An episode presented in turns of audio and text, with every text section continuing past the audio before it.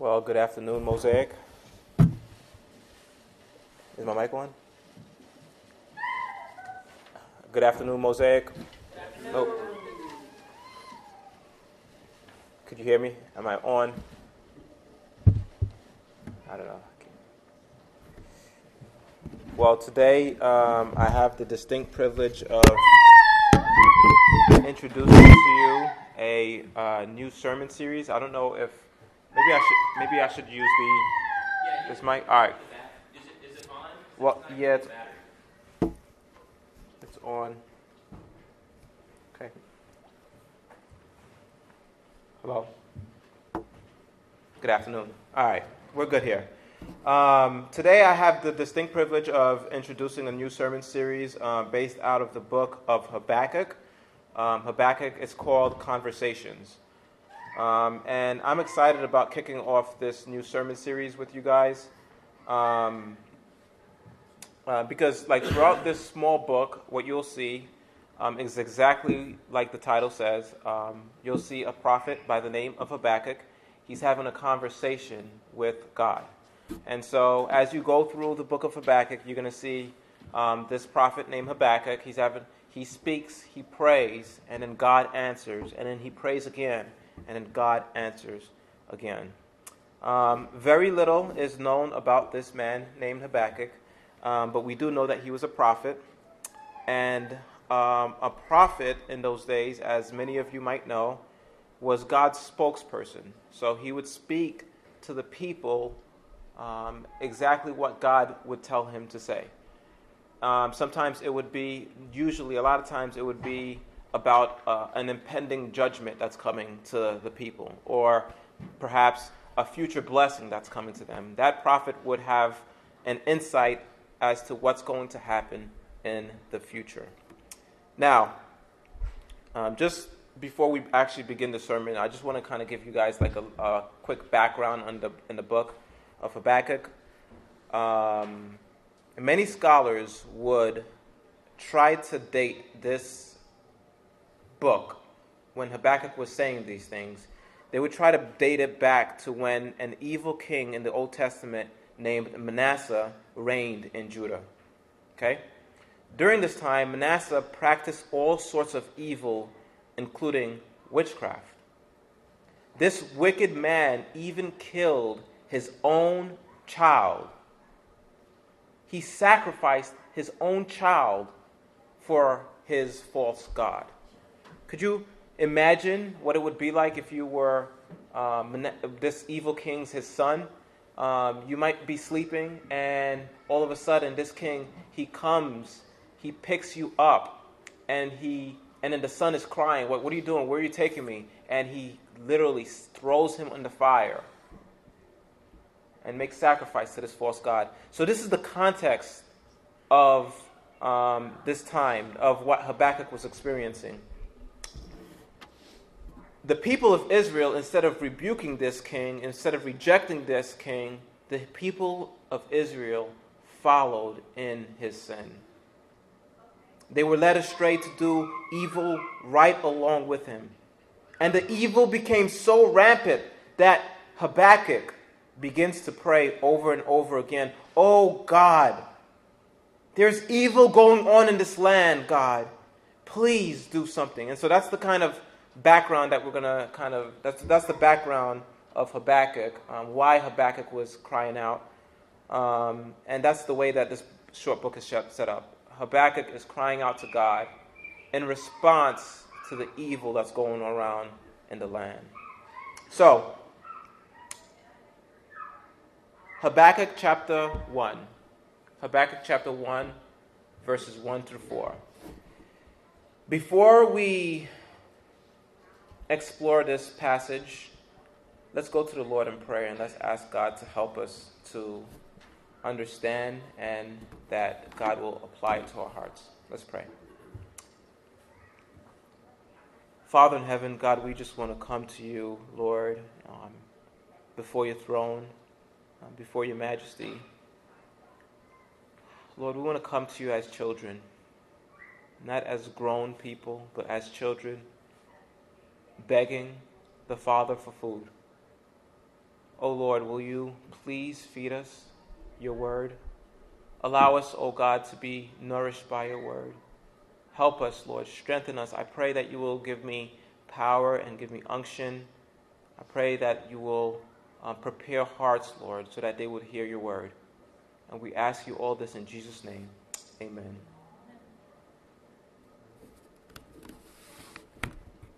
God isn't fixing this. Some of you might remember this cover.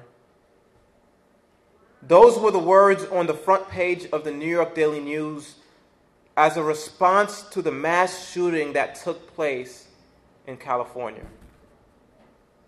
That was the most recent of a string of events that took place these past few years where a person would commit a heinous crime on that massive scale. Just this past year alone, we can count how much, how much evil we've seen in this country alone. Last January, ISIS executed 13 teenage boys in Mosul because they were watching a soccer match on TV. ISIS used machine guns in the public execution of those children. The boys' families were unable to claim the bodies out of fear for their own lives. Last year, ISIS members captured Kurdish women and girls from Iraq's minority Yazidi community and sold them to sex traffickers in the Middle East. June 17th, Dylann Roof, age 21, allegedly killed nine people at a historic Emanuel African Methodist Episcopal, Episcopal um, church in Charleston, South Carolina, this past June.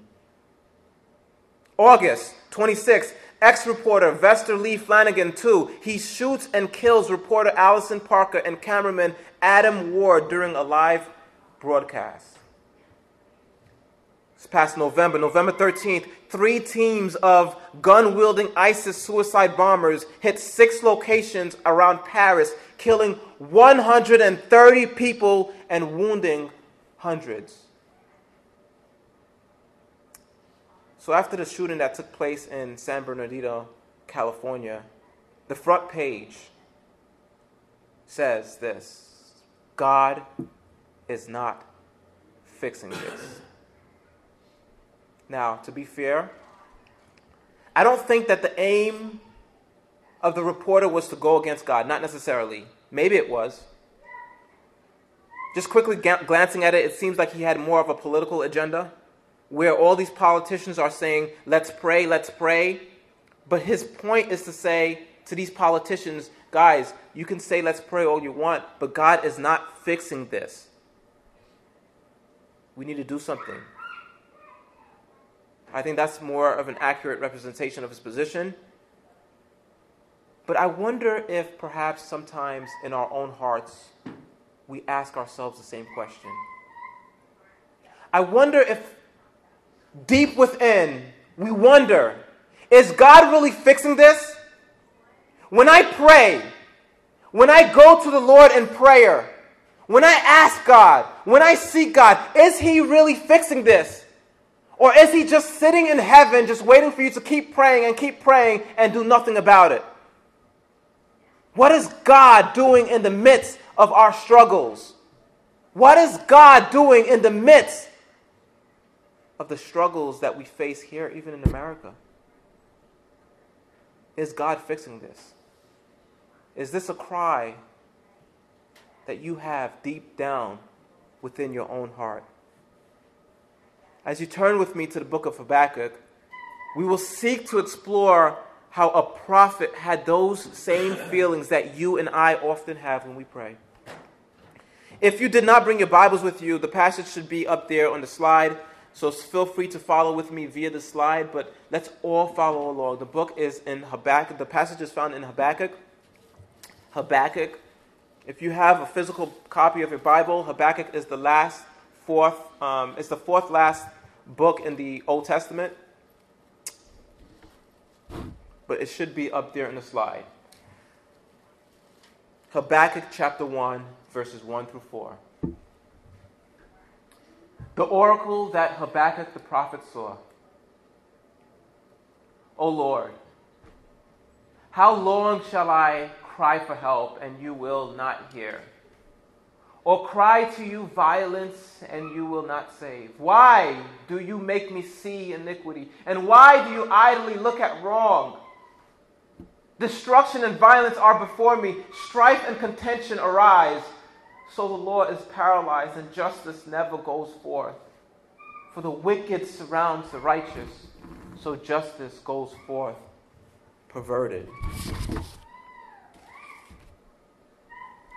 Friends, I have one point that I want to drive home to you today. I just have one main point. Just one point. In this broken world, it is not only right, but it is necessary for godly people to continually cry out to God. I'll say it this way.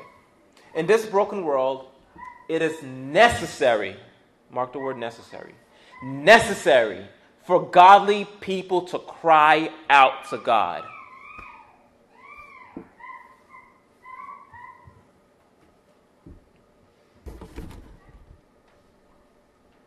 It's necessary, friends. It's not only good for you to cry out to God. In this broken world, friends, it is necessary. So let's explore that, what we just said just now. First of all, we said in this broken world. Habakkuk lived in a broken world.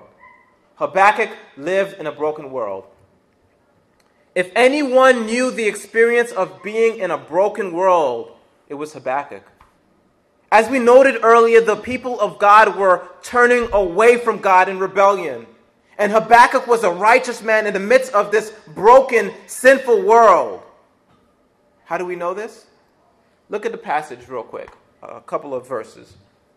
It says, in the passage, it says, Why do you make me see iniquity? I know the words are a little, little bit small, but verse 3, it says, Why do you make me see iniquity? That's what he says.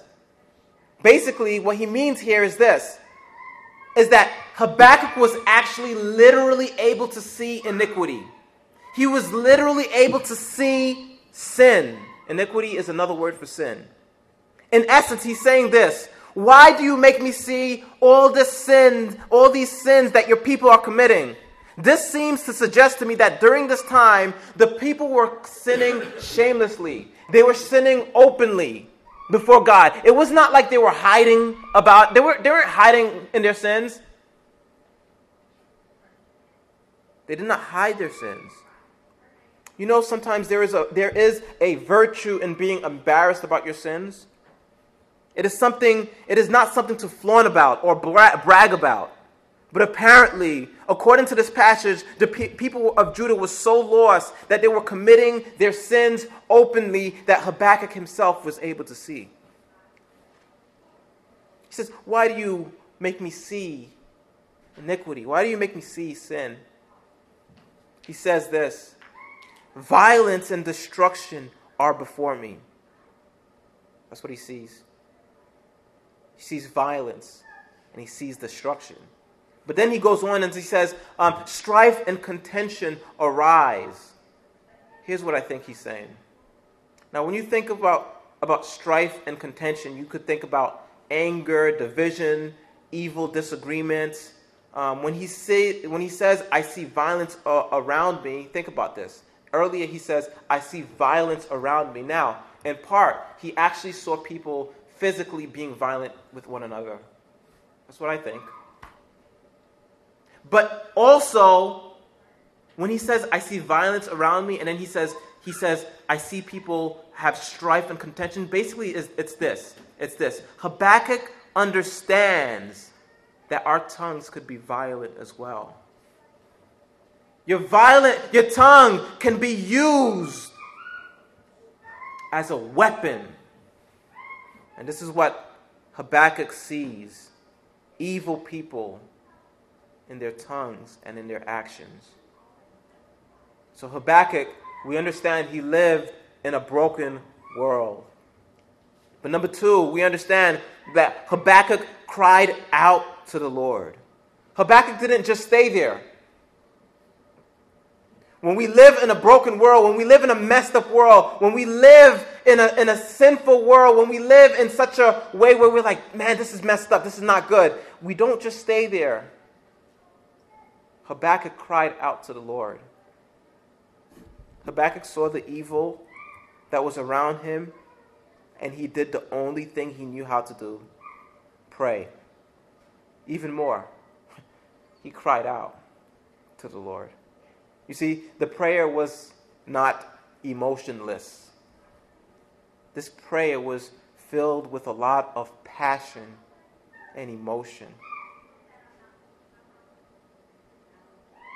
Now, that's not saying that characterized all of his prayer life. That doesn't say that in every season that's how our prayer lives are. But certainly, friends, certainly, there are seasons in our lives where prayer seems to be more intense than other seasons. And this is the kind of prayer that Habakkuk had.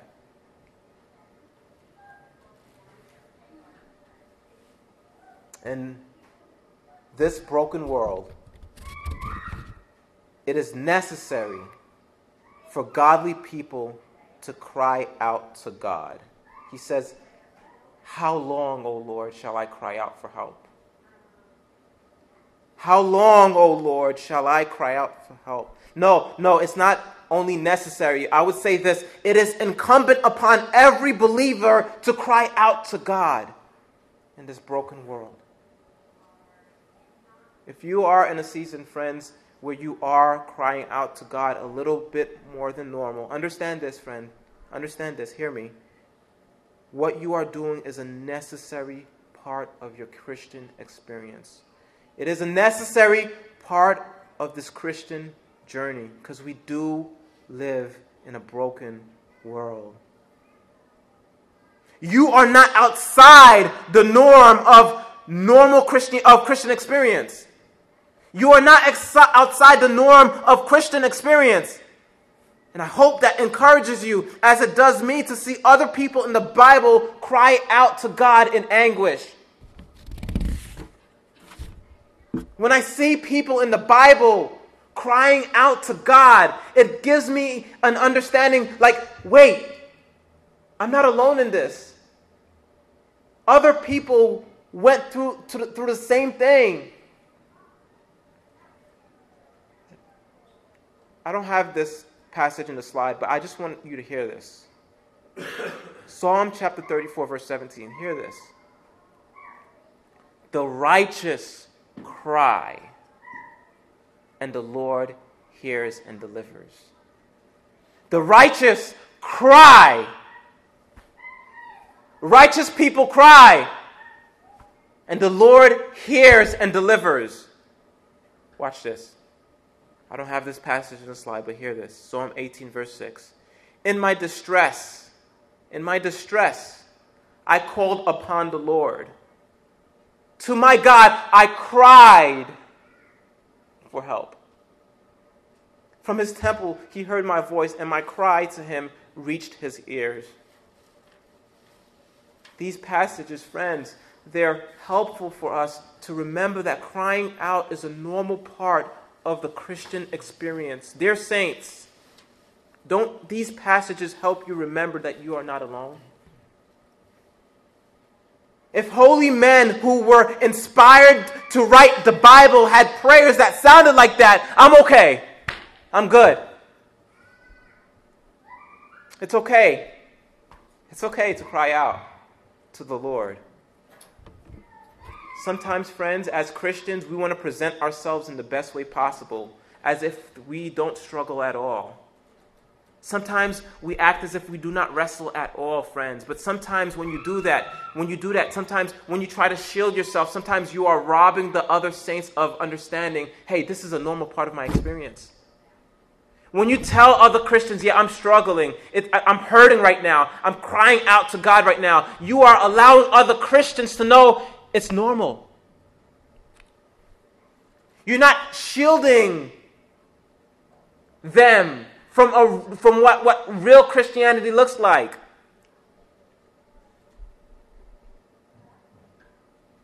When you shield them, when you do that, you might be robbing others of the comfort of knowing that they are not alone. When you shield them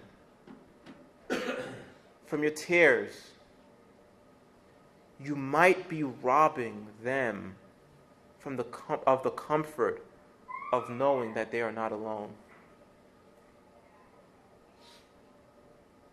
As a family, Mosaic family, I know Daniel and I, we always talk about this transparency. It's important, absolutely necessary for us to be transparent with one another.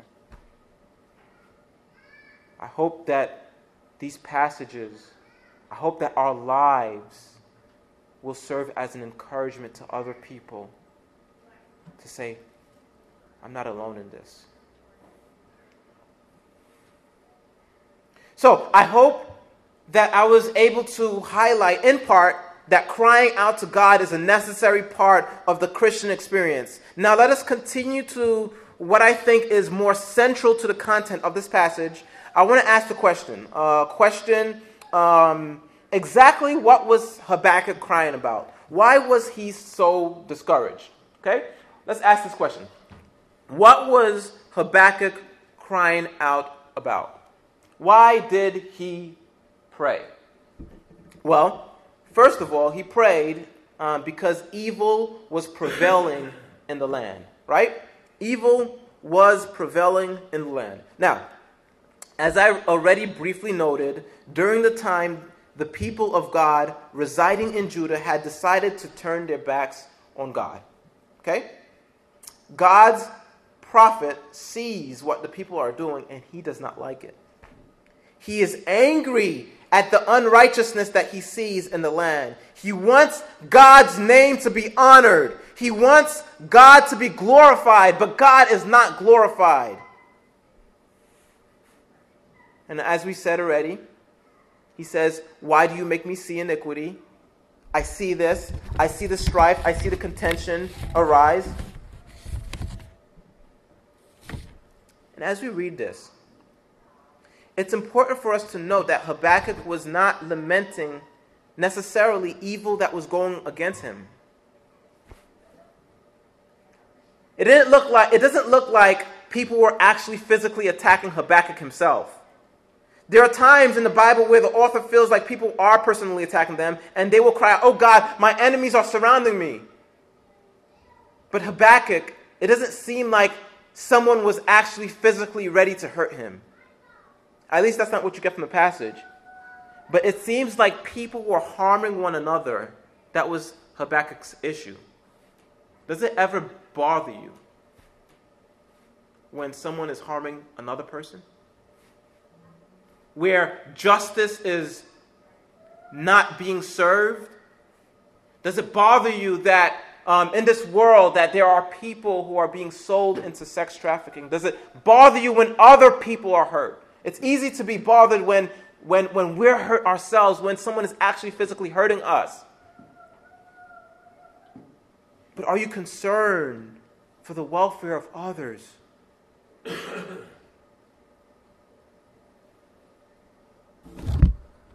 This is why, not to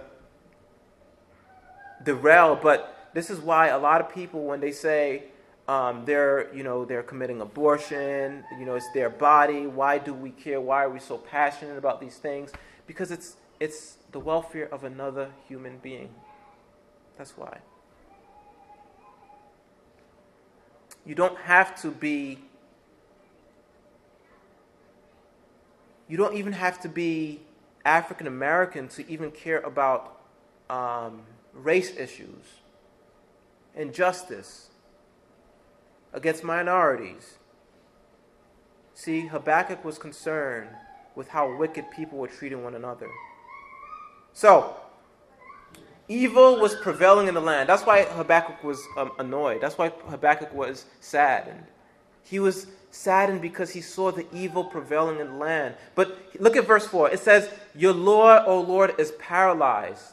Your Lord, O Lord, is paralyzed. That's what he says. What does he mean by that? What does he mean when he says that his Lord is paralyzed? Okay, he, Habakkuk sees this person, person A, fighting against person B, but Habakkuk sees something else too. When you think about evil, do you only think about how people treat one another, or do you think of evil as ultimately dishonoring God? You see, Habakkuk knew that the evil that they were doing was going against God. They were going against God's law and against God's decree. You see, it's one thing to be concerned about evil towards another person. It's easy for us to be concerned about injustice, but it's rare to find someone mourning, someone crying because God's name is not being honored enough because God's name is not being glorified. He says, God, your law is being paralyzed. Habakkuk was concerned about that. Have you ever recited the Our Father, Our Father who art in heaven, hallowed be thy name? That prayer holds a lot of weight. That prayer means, God, Hallowed be thy name, Lord. Let your name be hallowed, O God, in my own life. Let your name be hallowed in the rest of this world. I see evil, O Lord, and I want your name to be honored, God. I want your name to be honored. I want you to be glorified, O God. It's one thing to care about sin horizontally. Have you ever thought about sin as it affects God vertically? I want your name to be honored, O God. Habakkuk is crying out, God, your law is being paralyzed. People are not obeying your law. So, first thing that Habakkuk was crying out about was the fact that evil was prevailing in the land. Number two, God was not responding to this evil with his justice. God was not executing his judgment. Okay? That's the second point. Second reason why Habakkuk was upset. It was not only that evil is prevailing in the land, I think more central to the reason for Habakkuk's cries was that God was not doing anything about it. It was as if God was allowing the people to continue in their wicked ways. That seemed to bother Habakkuk even more than the wickedness itself. If you saw a crime taking place in the street, in the front of a police officer and the police officer is standing there not doing anything, you'd be concerned, confused, right? So Habakkuk was confused. He's like, God,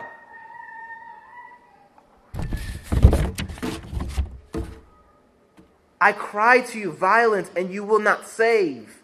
Verse 3, he says, Why do you idly look at wrong? This is not consistent to the God that I know about. I know you to be a righteous God what is going on up there, O Lord? You are not doing anything to respond to this evil that I see around me.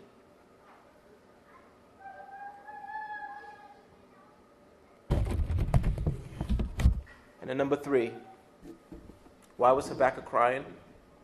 Because God delayed in his response. God delayed in responding to Habakkuk.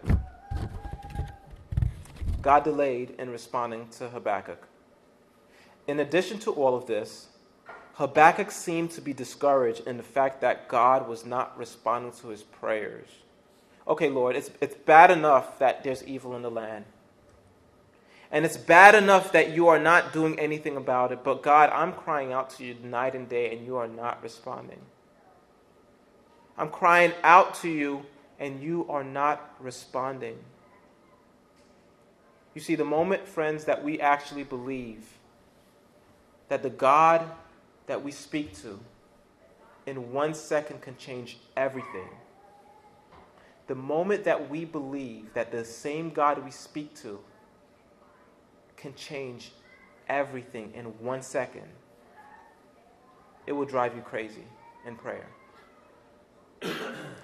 you will pray and you would pray and you would pray and you would be confused as to why is God not answering.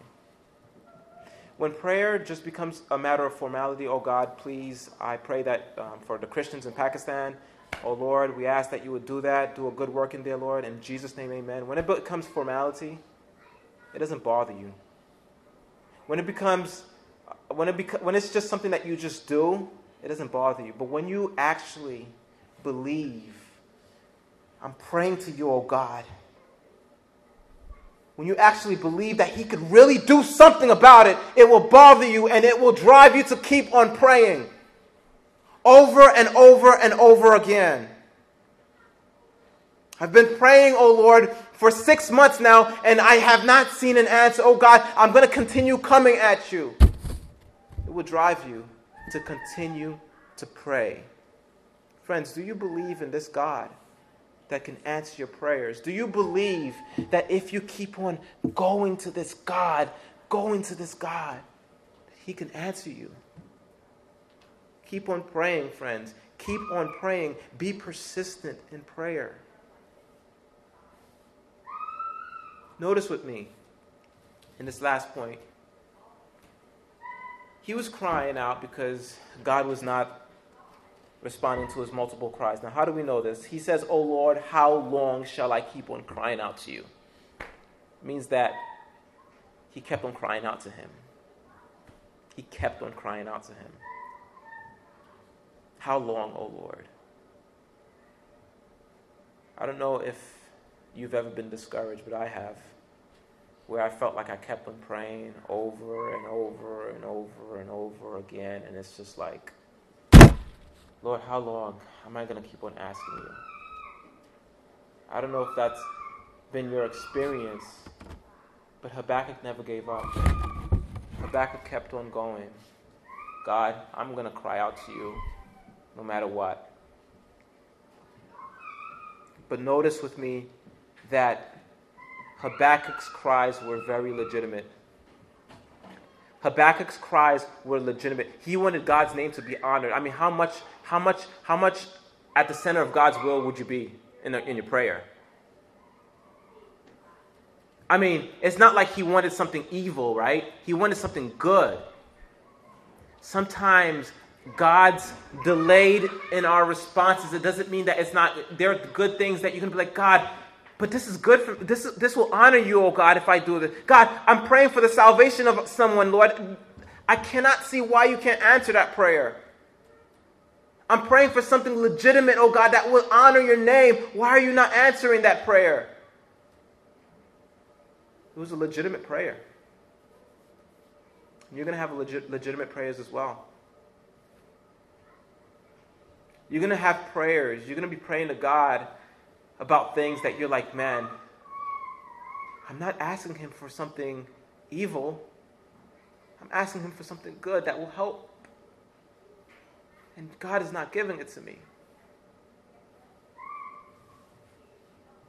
And for Habakkuk, God's answering, answer was delayed. But we'll see next week that God does answer. God does not leave us there. There is hope, friends. But before we leave, I want us to consider these things as applications, certain things as applications. Number one, I want you to be reminded, I want you to just remember that it's okay. It's okay.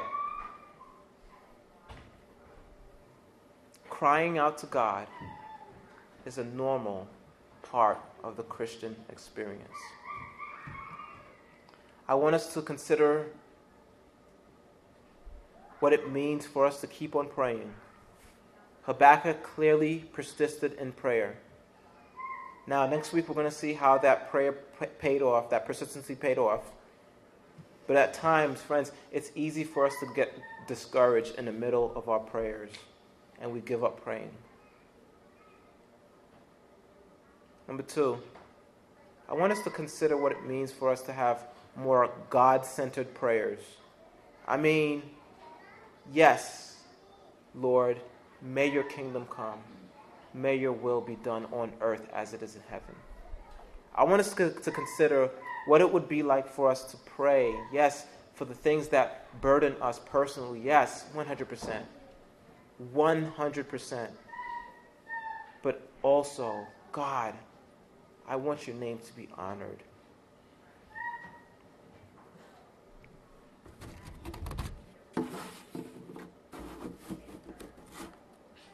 Before we close, I want to make an appeal for those of us who are unsure about the Bible, unsure about Christianity, who is God, why should he punish these people for violating his law? Um, I just want to highlight this fact punishment is an expression of the righteousness of God. It is something that shows how good God is, right?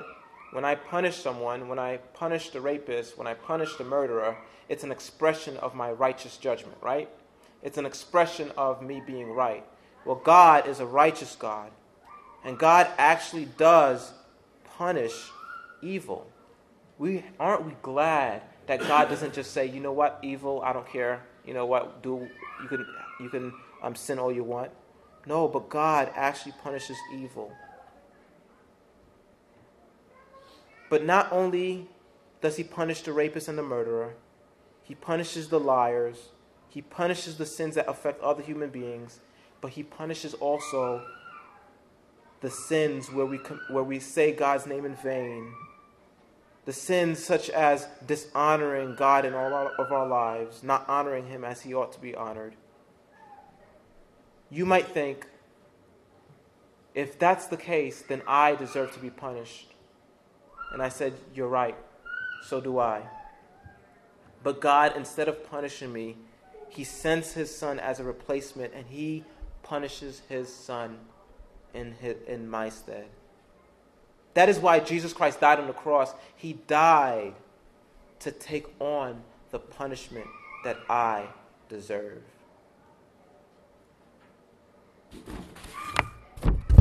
Now, I can answer some of the questions on your minds. How does God respond to this? Does God ever respond to this? What's the nature of God's response? And does Habakkuk eventually find victory in prayer? I want us to stop right here. I want us to just be reminded that crying out is a necessary part of the Christian experience. And next week, we're going to see that crying out is not done in vain. Let's pray, guys. Let's pray. Father in heaven, we thank you so much for um, just your word, God. We just thank you for your word. Um, it's so easy, Father, for us to just forget that this is such a normal part of the Christian experience. But I do pray, oh Lord, that you would encourage your saints, encourage your people, oh God, as some are struggling with just a diverse kind, there's just a diversity of temptations, of struggles, God. I just pray that you would encourage each person here. Lord, I pray that you will speak to us in the right ways. Help us to glorify you and understand what it means to glorify you in our suffering. We ask you, oh God, all this in Jesus' name. Amen.